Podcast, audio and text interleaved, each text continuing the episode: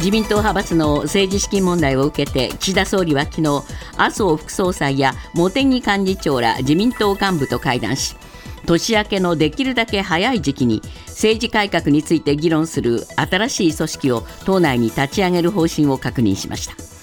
岸田総理と党幹部は会合で危機感を共有したということで新しい組織では派閥の在り方や政治資金規正法の改正なども話し合われる見通しです。車両の認証不正問題を受けてダイハツ工業は昨日国内の3工場の稼働を停止しましたが今日大阪池田市の本社工場もストップして国内すべての工場の稼働を停止します。ダイハツは少なくとも来年1月中は生産停止を続け再開のめどは立っていないと発表しましたが取引企業にも大きな影響があることから経済産業省が取引企業への支援策適用の検討を始めたことが分かりました。エーザイが開発したアルツハイマー病の新薬レカネマブの投与が昨日始まりました。東京都健康長寿医療センターでレカネマブの投与を受けたのは去年軽度の認知障害と診断された東京都内の50代の女性です。レカネマブは病気の原因となる物質を取り除くことで進行抑制を狙った初の認知症薬で今月20日に保険が適用されました。軽度の認知症とその前段階の軽度の認知障害の人が対象となります。昨年度実施された全国の公立学校の教員採用試験の倍率は前の年度より0.3ポイント低い3.4倍で過去最低になったことが文部科学省の調べで分かりました。長時間労働などの改善が進まず職業としての人気が落ちているという指摘もあり文科省は働き方改革の加速化など処遇改善を進めたい考えです。アメリカ軍普天間基地の名護市辺野古への移設工事をめぐる裁判で裁判所は昨日までに工事を承認するよう沖縄県に命じていましたが玉城知事は承認しないとするコメントを発表し最高裁に上告する方針を示しました。これを受けて国はあさってにも行政代執行に踏み切る見通しで国が地方自治体の事務を代執行すれば全国で初めての事例となります。日本銀行の上田総裁が昨日の講演で金融政策の変更に言及しました。上田総裁は現時点で大規模な金融緩和を継続する姿勢を示しながらも2%の物価安定目標を実現する角度が高まれば金融政策の変更を検討していくことになると述べマイナス金利解除など大規模緩和の出口に言及しました。政策変更の時期については来年の春闘ではっきりとした賃上げが続くかが重要なポイントだという考えを示しています。警察庁はタクシーなど客を運ぶ車の運転に必要な二種免許の試験を外国語でも受験できるようにすることを決めました。車の運転に必要な一種免許と同様に20の言語で受けられるようにします。また警察庁は二種免許の教習期間を短縮するため1日あたりの教習時間の上限引き上げも検討しています。今朝のニューヨーク株式市場。アメリカはクリスマスのため株為替市場ともにお休みです。為替は昨日の午後5時時点でドル円は1ドル142円35銭から55銭。ユーロ円は1ユーロ156円62銭から157円17銭で推移しています。続いてスポーツです。プロ野球ロッテの高坂球団社長は昨日さいたま市にある2軍施設の移転を来年から本格的に検討する意向を明らかにしました。早ければ再来年春に移転先を決めたいとしています。候補地の選定にあたっては一軍本拠地の ZOZO マリンスタジアムと車で1時間程度の距離であることや地元自治体や企業との連携や協力関係があることなどを重視するとしています。ニュースズームアップ。自民党派閥の政治資金問題をめぐり安倍派の幹部らが東京地検特捜部から事情聴取を受けるなど政権への打撃が深刻化する中岸田総理は昨日政治改革を議論する党内の新たな組織を年明けに立ち上げる考えを明らかにしました。ニュースズームアップ。自民党の政治改革を議論する新たな組織発足へ。岸田総理はどこまで踏み込めるのか。今日のコメンテーター酒井光一郎さんです。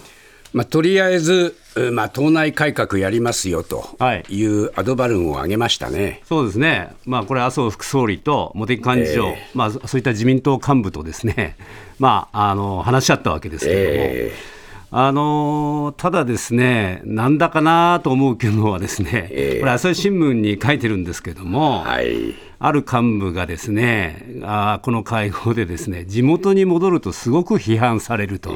まあ、そうですよね。そうです。うちの議員はどうなってんだと。聞くわけじゃないですか。えーえ。ーその時に新しい組織を立ち上げると、うん、議員が言えるような武器があった方がいいっていうね、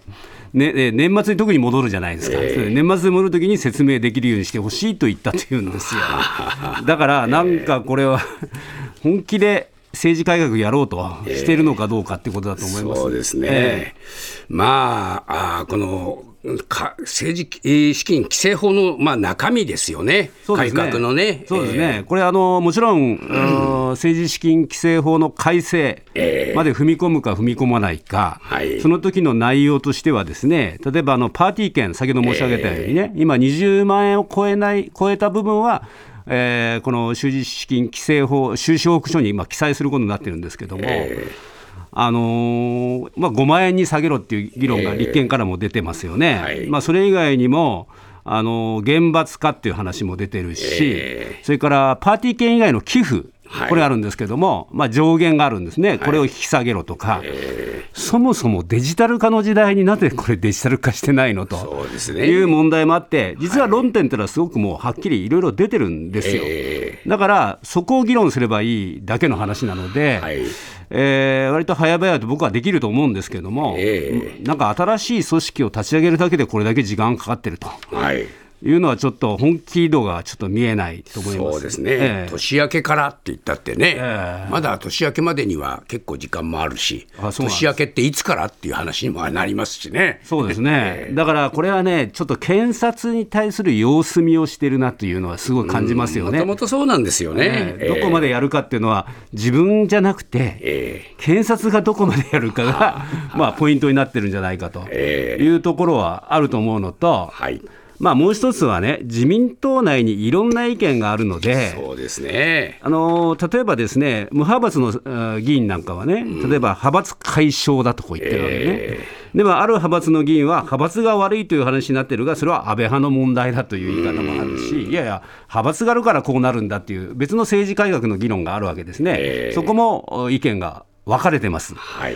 それからあ昔にですね、30年前ですか、はいあこの政治改革をめぐって自民党が分裂してるんですね、えー、で分裂して結果、細川森吉内閣ができてるんですけれども、でありましたよね、えー、であの時はまは最初はリクルート事件があって、その後金丸信さんの金権政治があって、うん、あの佐川急便事件というのがあって、ですね、うん、あの小沢一郎さんなんかがですね、えー、当時の内閣に対して不信任案出してるっていうのがあったんですね、だからそういったことがこう、一気にそういう話にならないかっていう心配をですね、現政権がしてるんじゃないかっていうのが、まあ、解説されるわけですが。はいまあこれね、政治改革っていつも声高に叫ばれるけれど、はい、結局、何にもしないしないんですよね。そうなんですよ、だからね、これ僕もね、30年前の政治改革、政治改革、自民党の分裂の話が出るけど、岸田総理、そこまであなたも踏み込んでないですよねって言いたいぐらいね、ねあのまだあの処方の段階でできることも表明してませんよねって、ですよね、うん、やっぱりそれはやんなきゃいけないと思いますよ。だからまあ、こうやって無派閥の人たちからも突き上げがある、はい、連立組んでいる公明党からも突き上げられる、はい、もちろん野党からも突き上げられると。すともう岸田さん、どっち向いていいか分かんなくなっちゃうわけですよね。そうですね、えー、まあ、来年1月末のから始まる通常国会もね、はい、そういうところがもう当然、議論の焦点になるわけですよね、はい、そこに対してどうしていくかっていうのは、早く打ち出さなきゃいけないと思いますけどね。そうですね、キョロキョロ、キョロキョロしてる間にね、どんどんどんどん時間ばっかり経っちゃうという、えー、そういう状況なんじゃないでしょうかね。ニュースズームアップ製薬大手エーザイが開発した認知症のアルツハイマー病新薬デカネマブについて東京都健康長寿医療センターは昨日50代の女性に投与を始めたと発表。21日には大阪公立大学病院でも50代の男性への投与が行われました。ニュースズームアップ。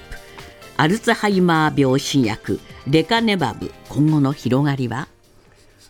酒井さんまあ投与始まったとは言ってもあそこでこの人ここでこの人ってまあまるで少ないんですよね。少ないですね、えー、あのただ皆さんあのどのどういう方がまず受け受けられたのかっていうところの基本的な、えー、ところなんですけども、これ、東京都の健康長寿医療センターではですね、はいえー、東京都内に、えー、の50代の女性なんですね、えー、でこの方は去年の秋に早期のアルツハイマー病というふうに診断された。うん。あのそれでその前に2020年夏頃からあ旦那さんに物忘れを指摘されるようになって、そういう検査を受けたって、診断を受けたっていうかところが一人ですね、はい、それからもう一方は大阪公立大学病院、えー、これ21日に、えー、50代の男性が投与を受けてると、えー、いうことで、このお二人とも、まあ、偶然かどうか分かりませんけれども、えー、50代の方ですという。比較的若い方なんですよね。若い方ですね。え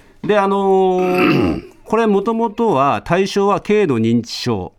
と、はい、その前段階である軽度認知障害の人に限られるんですけれども、はいまあ、そのお二人ともおそらくこの対象の中にいらっしゃる方だと思うんですね。はい、で具体的に何をしているかなんですけれども、はい。えー、っと例えば昨日は1時間余りかけて、例えばあの東京都の健康長寿センター、医療センターの方はですね、えー、点滴を受けた、はい、で今後も2週間に一度の点滴投与を1年半続けるんですこれ、大変ですよね。これ、2週間に1回病院に行って、1時間余りこう横になって、ですね、点滴投与を受け続けるっていうのは、相当の負担になると思うんですそうですね、で定期的に MRI も受けなきゃいけないっていうんでしょ？そうですね、この MRI 検査を受ける理由は、ですねこれ、副作用のチェックなんですね。はい、特にこの脳内に、まああのまあ、細かい血管が破れて、ですね、ごく少量の出血が出ることがこの認められてるんですね、これ、臨床試験の段階で。なので、えーと、そういうことが起きてないかというのを、定期的に、えー、MRI の検査をしなきゃいけないという。はい。だから、あのー、点滴も2週間に1回だし、えー、MRI も受けなきゃいけないっていうので、はい、まああのー、こういう方の負担もですね、えー、非常に、えー、大きいということになると思いますね。まあ、あの認知症全体で、えー、このアルツハイマー病という診断される方が多いわけでしょ？あのこの先ほど申し上げた軽度認知症および軽度認知障害の患者っていうのは、えーえー、潜在的な方も含めて200万人から540万人いるって言われてるんですね、えー、だからこの500、例えば40万人だとした場合にですね、えーえー、どこまで受けられるのか、はい、という問題になるんですけども、うん、実は条件が非常に厳しくてですね、えー、まず投与できる医療機関の要件があるんですよ。すね。えー、一つは認知症の治療経験が10年以上ある、まあ、専門医が複数いる病院だと。えーあいうことがまず一つですね、はい、これ、一生懸命まあ研修とかしてますけども、えー、すぐに専門医が増えると、まあ、10年以上ですから、えー、なかなか思えない、でもう一つのあれはですね、あの先ほどの MRI 検査、はい、これを定期的に行えることなんですね。はい、で実はですねこのこれについては実態を関係医療関係者が集まって話し合ったあのことがあるんですね、これは大阪で16日にですね、投与に向けた課題を話し合ったところですね、例えば院内に確かに MRI, 検 MRI はありますと、しかしその検査の枠をどれだけ確保できるかが課題ですと、で現状では入院患者さんの検査だけでも満杯だと。はいそれをこういう、えー、認知症のですね、レカネマブの治療のために策っていうのが、どこまでできるんだろうかと。難しいわけですね。で、2つ目はですね、この点滴。えー点滴を行うスペースの確保が難しいということで、えー、さらに厳しい対応に見合う診療報酬が今後つくのかどうかという意見も出たということですね。これはまあこの受け入れ体制側の問題ですが、実際にこれじゃじゃ患者さんというのはどういう人たちが、えー、そのレカネマブを、えー、投与されるのかっていう、これも条件が非常に厳しいんですよね。そうですね、えー、あのー、まあ、これ、実際はですね、まあ、先ほどの障害の範囲とかありますけども、えー、早期のアルツハイマー病じゃないとだめだっていうことでしょ？そうですね、えー、でで調べなきゃいけないんですよ、えー、で調べるとですね、はい、脳の中にアミロイド β が、はい、っていうそのアルツハイマーの原因物質ですね、があるのか、溜まってるのかどうか、うん、まずこれを調べなきゃいけないですね、えー、これを調べるためには、ペットっていう検査をしなきゃいけない、えー、まあ、もしくは脳脊髄液での検査っていうのもありますけれども、えー、そういう検査をして、アミロイド β が脳内にどれぐらい蓄積しているのかということをやらなきゃいけないので、でそうすると今度はペットっていうのが必要なんですね。日本にペットってね、そんなにいっぱいあるわけじゃないんですよ、はい、このペット検査、よくがん検査の時使うやつですけれども、それすらできないんじゃないかっていう、うん、まあ、あの話がありますよね、かなりそうなると、限定的な人しか治療が受けられないっていうことになりますよね、えー、今の計算でいうと、えー、いわゆるその対象者の、まあ、先ほど200万人から500万人って言いましたけれども、えー、1、2%ほどしか投与できないんじゃないかという計算になってくるので。えー本気でやろうと思ったらですよ、はい、やっぱこの MRI とか PET とか増やさなきゃいけないじゃないですか、そうですね、でそれに対して診療報酬どうすんのって話、当然なってきますよね。はい、でただあの、これね、副作用の問題はまだ解決してない部分がありますんでね、でね。やっぱり出るんですよ、これ、はい、あの臨床試験でもね、はい、そこはあのやっぱり何人かのことをやって、実際に見ていかないと、安心して受けられないってことだと思いますね。昨年度に実施された全国の公立学校の教員採用試験の倍率は3.4倍と過去最低になったことが文部科学省の調査で分かりました。また全日本教職員組合は病気などで休職した教職員の欠員が補充できずに未配置となっている人数が3000人を超えたと発表しました。ニュースズームアップ。深刻な教員不足が2つの調査で明らかに。もうとにかく不足しちゃってるというのに採用試験にも人が集まらないと、はい、こういうダブルパンチなんですよね。これ小中高それから特別支援学校のです、えー、いや、まあ、養護教員も含めてですけれども、はい、全体の採用倍率は3.4倍なんですね、えー、これ過去最低なんですけど、はい、特に小学校はですね、えー、2.3倍で、まあ、4年連続過去最低を更新しているということで。はいえー、厳しいですね、これはね。ね。中学、高校もどんどんその減ってしまっていると、そうですね、する人がね、なんでこんなに先生にみんななりたがりませんか？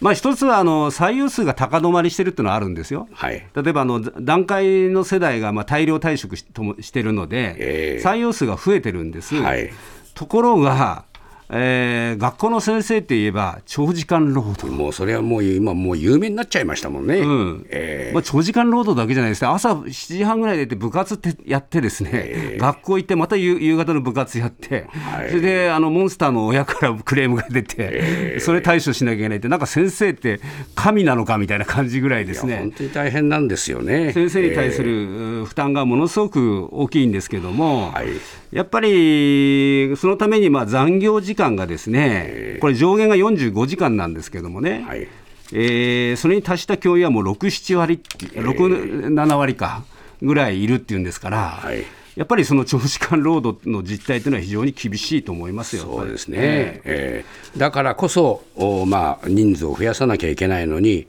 集まらないと、はい、これ、どうなんです？何か方策はあるんでしょうか？いやもちろん、その働き方改革、いろいろやろうとしてますよ、えー、教科担任制を小学校の高学年で入れて、ですね、えー、でも、授業準備の負担をまあ減らすとか、はい、教員免許の更新制ね、これ、あの、えー、長時間の講習が必要なんだったけれども、はい、義務だった、えー、教員免許の更新制は廃止するとか、えー、まあ、いろんなことやってるんですけれども、いや、あの先生方から言わせればですよ。はい今目の前にいる人が休んでるんですっていうのは結構多いわけです、これね、全日本教職員組合がね、あの実際に、えー、調べたんですけども、はい。あ病気による休職とか、はい、産休などの影響で教職員に欠員が出ている、これ、未配置って言いますけれども、先生がまあそこに配置されないわけですね、配置されない。後から。補充されない。はい。で、あのー、今今年10月1日時点で3000人ぐらいが未配置。これ、多いですよね。で、解消のめどが立っているのは8人。8人 ?8 人。あで、さらにですね、あのいわゆる病気によるで休まれる方いるじゃないですか、え。ー、その代替教員の未配置数が510人、え。ー、それから産休による代替教員の未配置が441人を、まあ、上回ったという話で、はい、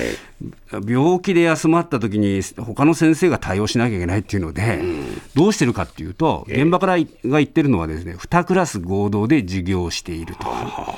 それからあの美術の代替教員が見つからないので授業をできない。美術の授業はできない。美術の授業はできない、それから給食調理員の欠員があるので、えー、事務職のバス運転手が手伝ってる。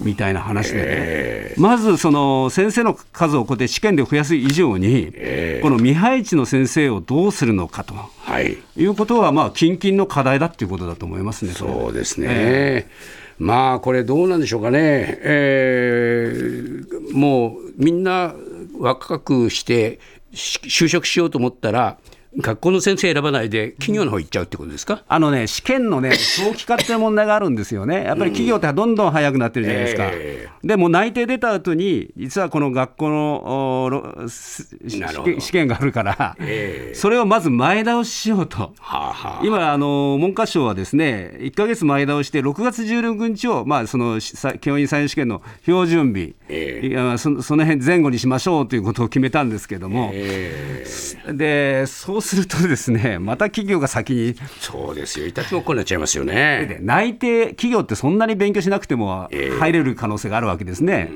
ー、でも教員試験ってものすごい科目がいっぱいあるわけですよ。それわざわざ受けようって気にならないですよね。なるほど。でしかもそのブラックっていうね、えー、教員はブラックっていうイメージをどう解消するかが一番大きなポイントだと思いますよね、そ、ね。それからまあいろいろあの転勤も多いっていうイメージありますよね。あのそうですね、だから転勤が多くてね、なかなか家を建ててもそこに住めないとかね、はい、あるので、例えば地域枠、14の都道府県がまあ地域枠っつってですね、ある地域で、まあ、エリアで働けるようにするとかですね、はい、まあ少しずつはやってるんですけども。うんうん。それでは解消できるかなって感じですよね。そうですね。やっぱり待遇改善っていうか、まあ、給与を上げるっていうことも必要ですよね。これね、まあ、残業代の代わりに基本給を4%ぐらい上乗せする、まあ、教職調整額っていうのを増やそうっていうことを今、やってますんでね、えー、こういうのはまあ当たり前のようにやっていただいて、はい、さらに欠員をやっぱ補充する、それが大事だと思いますね。